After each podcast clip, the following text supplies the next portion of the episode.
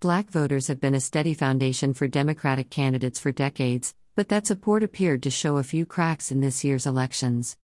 Republican candidates were backed by 14% of black voters, compared with 8% in the last midterm elections four years ago, according to AP VoteCast, an extensive national survey of the electorate. In Georgia, Republican Governor Brian Kemp more than doubled his support among black voters to 12% in 2022 compared with 5% four years ago, according to Vote. Cast. He defeated Democrat Stacey Abrams both times. If that boost can be sustained, Democrats could face headwinds in 2024 in Georgia, Wisconsin, Michigan, and Pennsylvania, where presidential and Senate races are typically decided by narrow margins and turning out black voters is a big part of Democrats' political strategy. It's too early to tell whether the 2022 survey data reflects the beginnings of a longer term drift of black voters toward the GOP or whether the modest Republican gains from an overwhelmingly Democratic group will hold during a presidential year.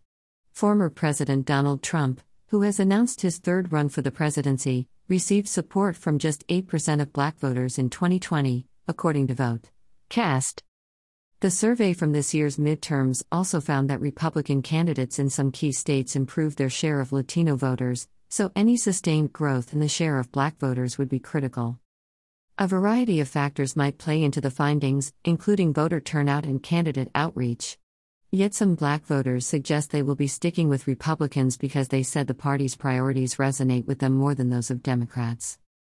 Janet Pirolo, who lives in suburban Atlanta, left the Democratic Party in 2016 during Trump's first run for office, and now votes Republican.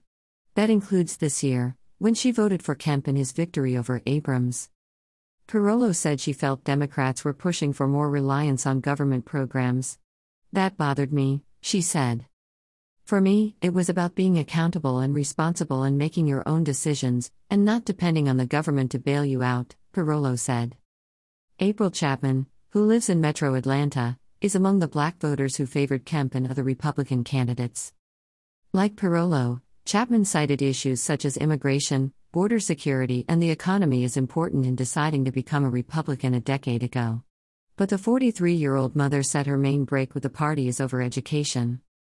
She said she felt Democrats were trying to control what her children should be exposed to and how they should be educated.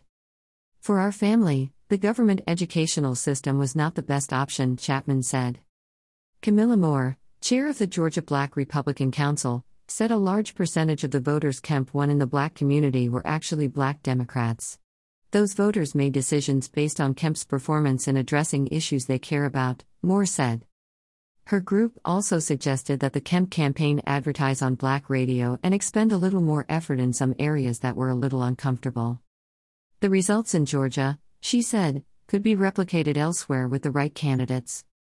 It's not going to work for everybody, Moore said.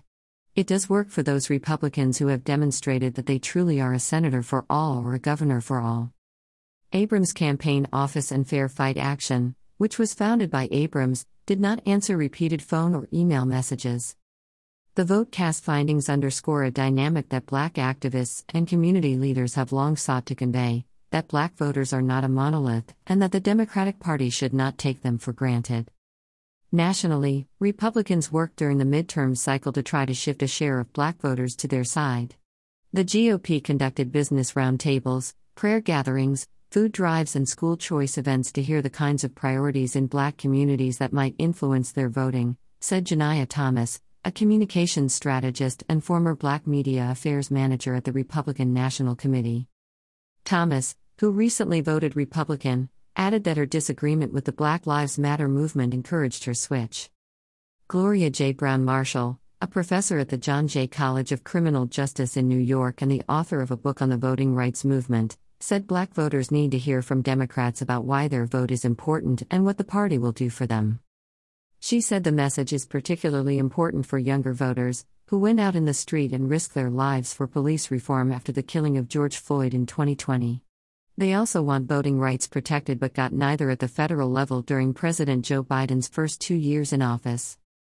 Instead, we get Juneteenth, and I don't remember who asked for Juneteenth, Browne-Marshall said, referring to the new federal holiday that commemorates the end of slavery in America. W. Franklin Richardson, chair of the Board of Trustees of the Conference of National Black Churches, acknowledged that not all black community priorities are met by Democrats but said the party is more likely to address those needs than Republicans. We have to pick the best of the two, and continue pushing, he said. For James W. Jackson, the choice was to switch to the Republican Party after he decided its values better aligned with his. The pastor at Fervent Prayer Church in Indianapolis said he was a Democrat initially because it was the party of his father and many prominent black leaders.